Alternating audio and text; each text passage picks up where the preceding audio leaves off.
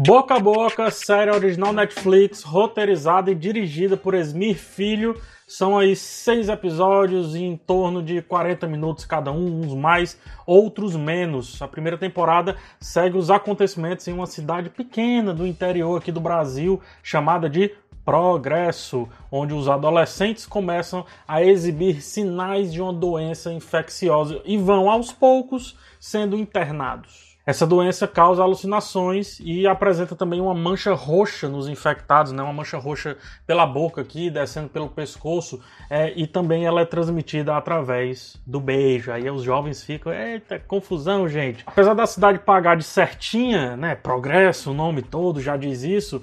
Os jovens aí organizam festas onde essa disseminação parece ter começado. De cara, que série estilosa. A direção do Esmir Filho, junto com fotografia, design de produção e a montagem, elevam bastante o nível técnico ali da série. O texto é muito bom, o elenco melhor ainda. São poucas as falhas ali na atuação.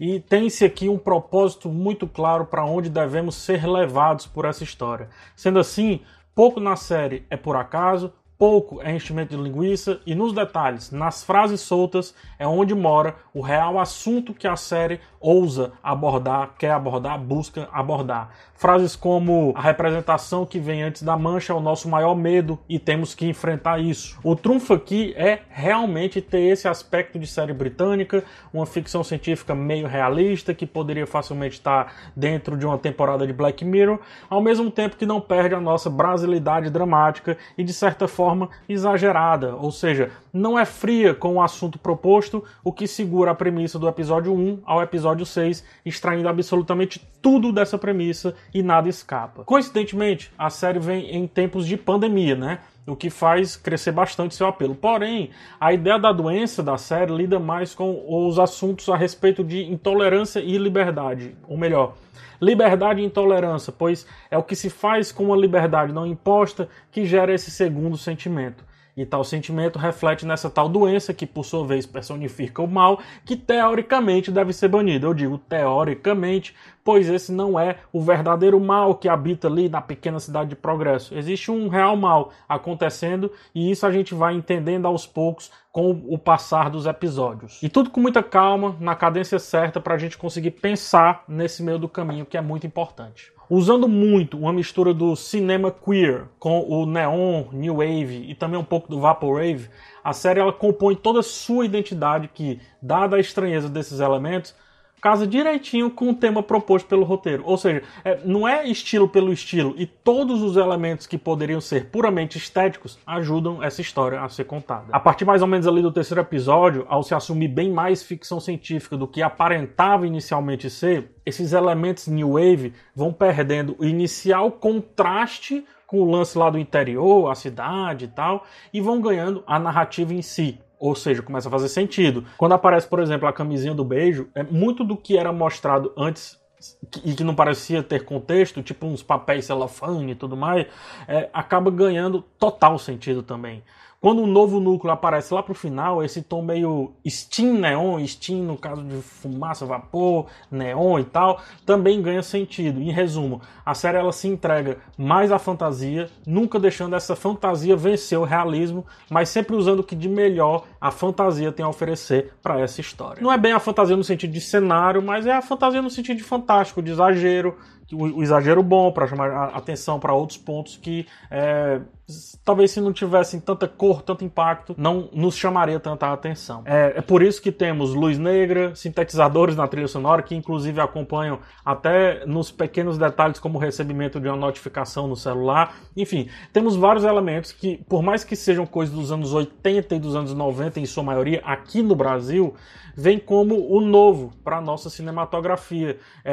A gente não usa muito isso, deixando a série, como eu disse, jovem, profunda, estilosa e muito, mas muito gostosa de assistir, e meio que fica uma mistura do filme Nerve, não sei se vocês já viram, muito bom, eu indico, e o filme Boi Neon, outro filme fantástico e nacional no caso. As cores e filtros são perfeitos e fazem pensar muito. Ora, se temos um texto falando sobre o íntimo sendo guardado, aprisionado, socado dentro de nós, íntimo esse que se faz liberar em forma de doença, claríssima referência, inclusive, a crises de pânico, a série se revela mais impactante durante as sequências noturnas. Afinal, a noite pertence aos loucos, né? A noite pertence aos boêmios, ao escondido, ao escuso. É na noite que a paleta de cores vibra em roxo, vermelho, azul, amarelo também um pouco, dourado no caso, é queer, né? Essa paleta queer, mas nunca satura essas cores, as cores nunca ganham a tela, como se fossem cores reprimidas e enxergadas apenas como composição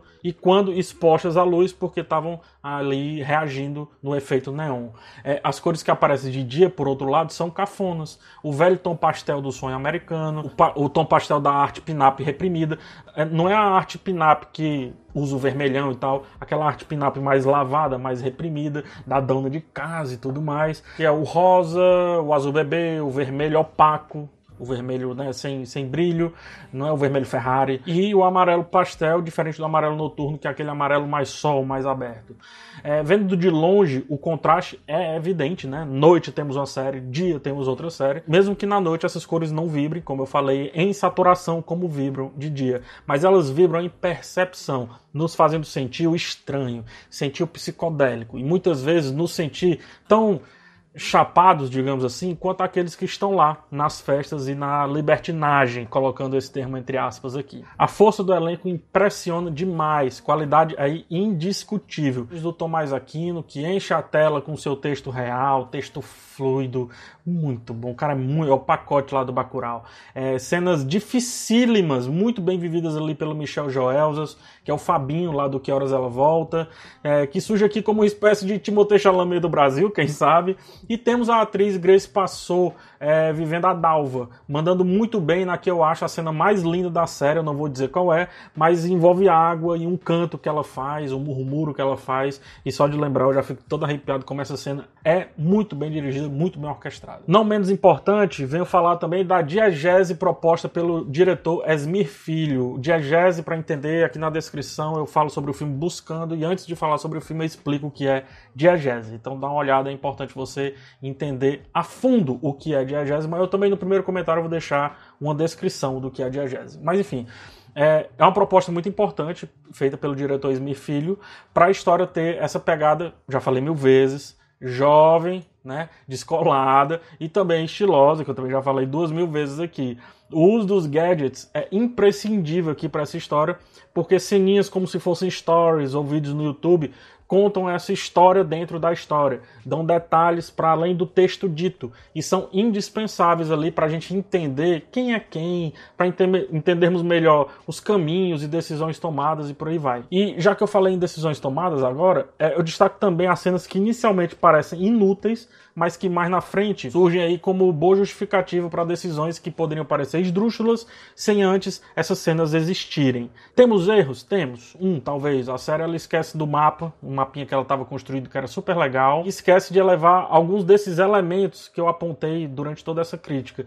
Assim como o Dark e tantas outras séries, esses elementos de mapa, de ligações, de mundo, sei lá, universo aumentado, poderiam fazer Boca a Boca começar a criar meio que o seu cenário, né, o seu cenário além do cenário proposto, enriquecendo seu mundo, enriquecendo as percepções que a gente pode ter sobre aquela história e aumentando o engajamento, coisa que dá muito certo aí com as séries da Netflix, e Boca a Boca tem potencial para isso. Mas é isso, assim, busquemos tolerar o estranho, né, esse acho que é um dos pontos altos aí da série, busquemos deixar os jovens serem jovens, eu sei que muita gente, que isso é um pouco controverso, mas está mais do que evidente que prender é pior, e busquemos entender o estranho, mais do que aceitar, busquemos entender o estranho, né?